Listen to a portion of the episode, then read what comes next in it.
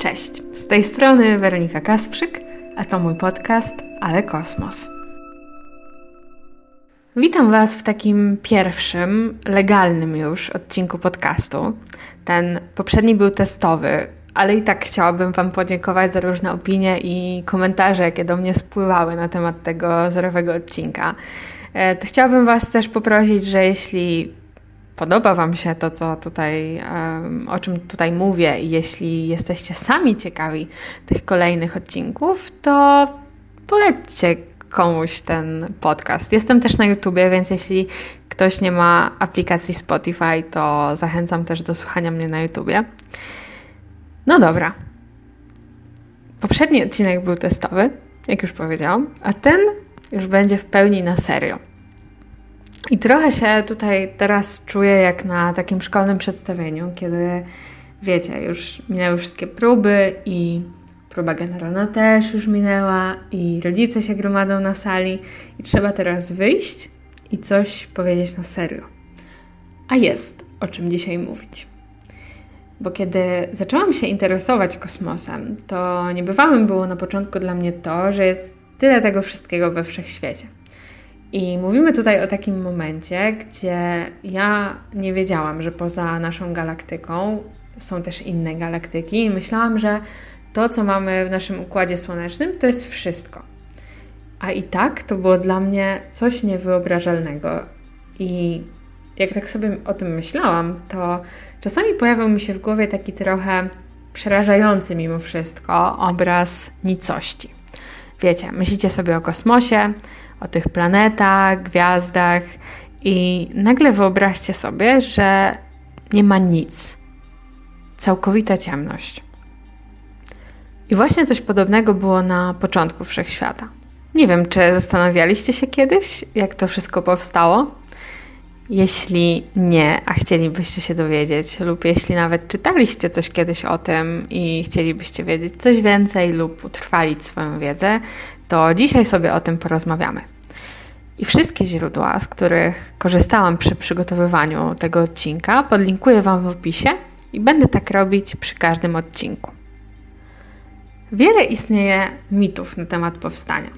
Między innymi wierzenia Greków i ich początkowy chaos, o którym zapewne słyszeliście na lekcjach polskiego, a także mniej popularne wierzenia afrykańskich plemion, gdzie na przykład jedno z nich mówi o zwymiotowaniu słońca przez boga Bumbę.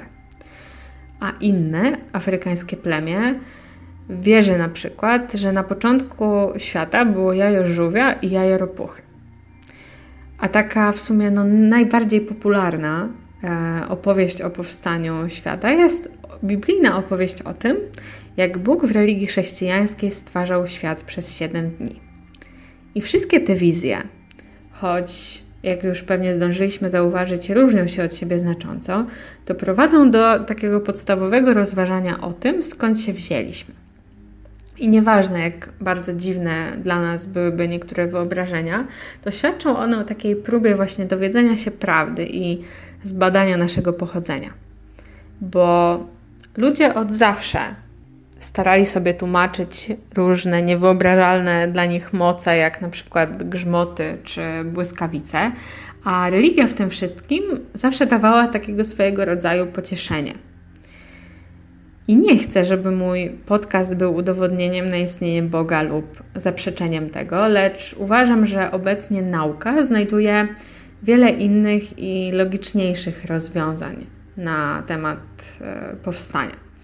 Sam Stephen Hawking, taki niezwykły naukowiec, o którym pewnie słyszeliście, i osobiście no moja wielka inspiracja, jeśli chodzi w ogóle o temat kosmosu, to przyznał, że kiedy New York Times wstawił jego zdjęcie na pierwszą stronę z nagłówkiem, który brzmiał mniej więcej tak, że Hawking mówi, że Boga nie ma, to ten trochę się zdziwił, bo nie chciałby cokolwiek, co robi, zaprzeczało jakiejś religii. No dobra, ale Zostawmy na chwilę religię i przejdźmy do rzeczy. Ja ogólnie lubię takie stwierdzenie, że wszechświat serio powstał z niczego. Wiecie, jakby wróćmy do tego naszego wyobrażenia, o którym mówiłam wcześniej, kiedy zamykacie oczy i wyobrażacie sobie, że nie ma nic i nagle bum jest coś. W książce Hawkinga, krótkie odpowiedzi na wielkie pytania, spodobał mi się właśnie taki sposób na wyobrażenie sobie tego boom. Porównajmy to do, do gotowania. Nie wiem, czy lubicie gotować. Ja na przykład bardzo lubię i często nie korzystam nawet z przepisu, tylko wymyślam sobie, wiecie, jakieś danie w głowie i je z tej głowy robię, albo nie wiem co gorsze, wyobrażam sobie, że jedna rzecz być może pasuje do tej drugiej i je ze sobą łączę. No, a potem na przykład Vera, czyli moja współlokatorka, wysłuchuje mojego narzekania właśnie na ten temat, jak bardzo mi coś nie wyszło. No a taki Hawking, nie wiemy w sumie, czy lubił gotować, czy nie, ale mimo to w e, tej książce podał nam przepis na powstanie wszechświata.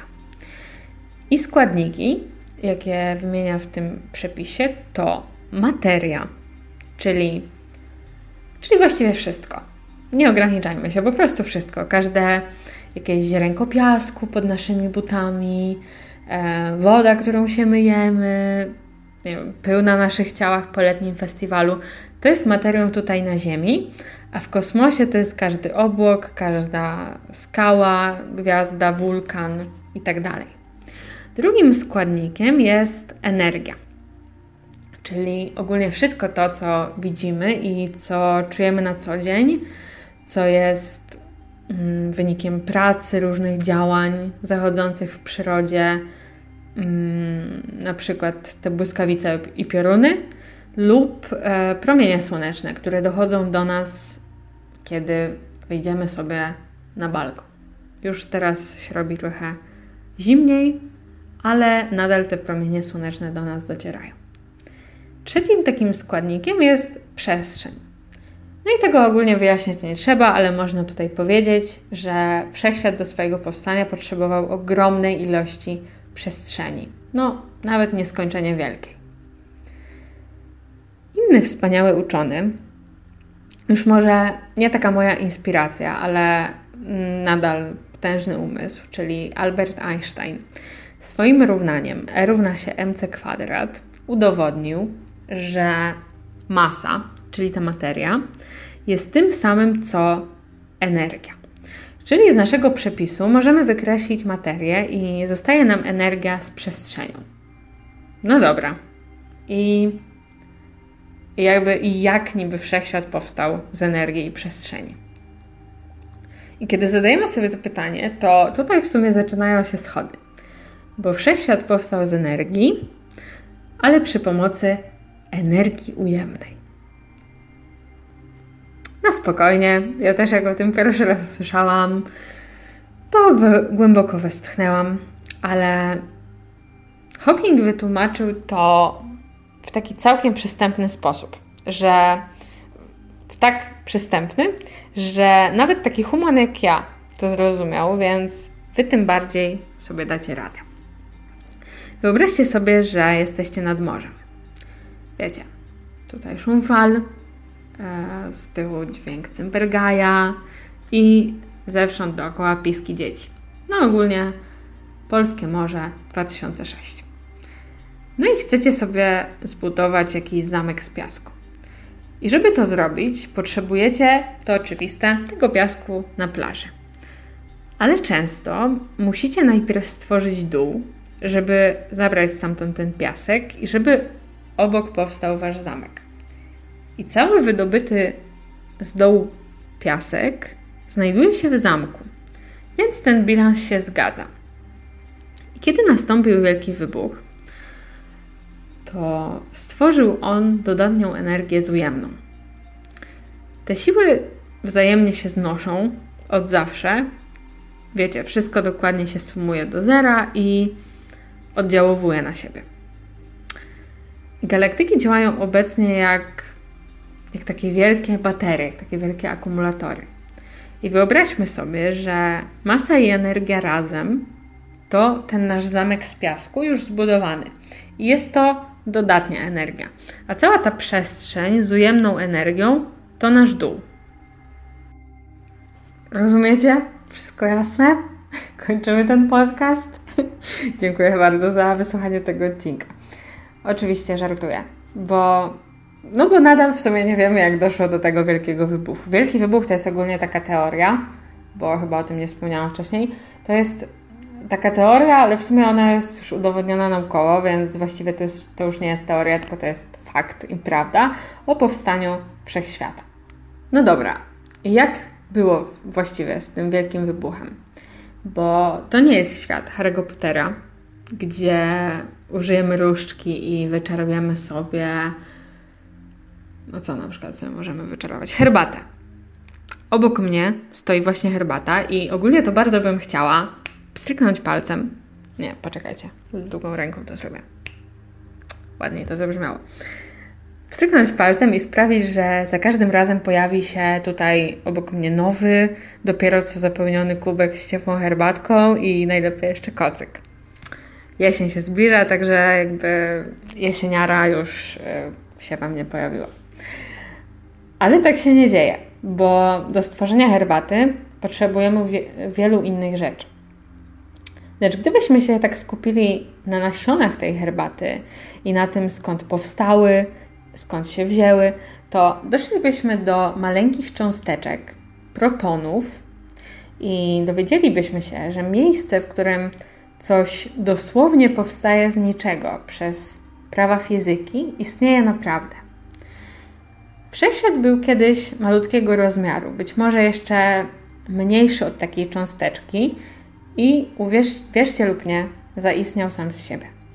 Doszło do wyzwolenia ogromnej ilości energii, która wyrównała się z ujemną energią w przestrzeni i za jej pomocą, z, za pomocą praw fizyki, powstał nasz wszechświat. Obecnie nauka jest na tyle rozwinięta i poszła tak daleko, że możemy swobodnie stwierdzić, że wielki wybuch nie potrzebował niczego i nikogo, by zwyczajnie wybuchnąć. Brzmi absurdalnie, wiem, ale takie są prawa fizyki, taka jest nauka, z którymi no nie będę się tutaj spierać. Bo przed wielkim wybuchem nie było absolutnie nic.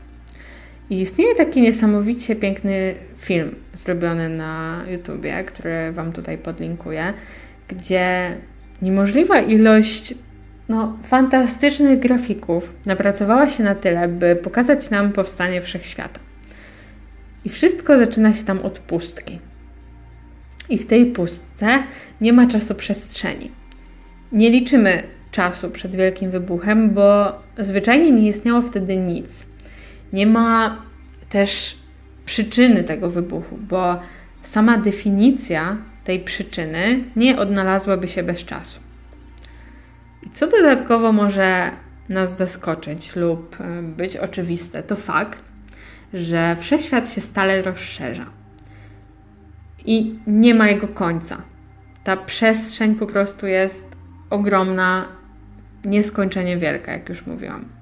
I gdzieś tam daleko nie stoi żaden ceglany mur, który wyznacza koniec wszechświata. Chociaż w sumie nie ma też dowodów na to, że tego muru nie ma i że na przykład nie przesuwa się razem ze wszechświatem. W 1929 roku Edwin Hubble odkrył prawo, które mówi właśnie o tym rozszerzaniu się wszechświata. I to prawo się nazywa stałą Hubble. I jego wartość rośnie każdej sekundy, wartość wszechświata, o megaparsek przestrzeni. Tak, ja też jakby wcześniej nie słyszałam o jednostce, takiej jak megaparsek i po to tu jestem, żeby Wam to wyjaśnić. Jeden megaparsek to, uwaga, milion parseków. A jeden taki parsek to 3 lata świetlne. Wielu naukowców spiera się ze stałą Hubble'a, ale według mnie w sumie nie jest istotne, jaki jest jej dokładny wynik, tylko istotne jest to, że mega szybko gdzieś lecimy, nieustannie cały czas, ale nie wiadomo gdzie i nie wiadomo też kiedy i jak skończymy. I ludzie bardzo lubią sobie utrudniać życie i szukają odpowiedzi na przeróżne pytania, dociekają czegoś, co już zostało naukowo wytłumaczone. Być może są gdzieś istoty rozumne w odległej galaktyce, które zadają sobie to samo pytanie co my, albo może już wiedzą. I może mają na to jedną, kilka, a nawet kilkaset innych historii. Um, ale nie wiemy tego. My mamy historię o Wielkim Wybuchu, którą Wam tutaj staram się przekazywać. A o prawdopodobieństwie takich innych istot w kosmosie i o tym, ile my sami w nim znaczymy, to będzie kiedy indziej. Ok. Na dziś myślę, że wystarczy, bo wiecie lub nie, ale istnieje dosyć cienka granica w opowiadaniu o kosmosie. I można się rozpędzić i nie wiadomo wtedy, kiedy przerwać, bo w międzyczasie dopowie się 10 innych tematów, które trzeba wyjaśniać. Astronomia, no to nie jest łatwa rzecz, ale bardzo ciekawa. A skoro dotarliście już do tego momentu w tym odcinku, to chyba się ze mną zgadzacie. Dziękuję Wam bardzo za odsłuchanie tego pierwszego odcinka. Już całkiem na serio, powtórzę. No, i to chyba tyle. Przedstawienie szkolne dobiegło końca. Ja się nisko kłamie, kłaniam. Jeszcze raz zachęcam Was do słuchania tego podcastu również na YouTubie i do polecania go. Niech to idzie dalej. Jeśli ktoś się interesuje astronomią, to powiedzcie mu, że istnieje taki podcast. Tutaj się jeszcze będzie trochę działo. Dopiero startujemy, ale nasza rakieta kosmiczna już się rozpędza i będzie coraz lepiej.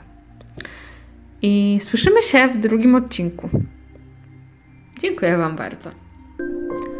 Mówiła do Was Weronika, a to był pierwszy odcinek mojego podcastu, ale kosmos.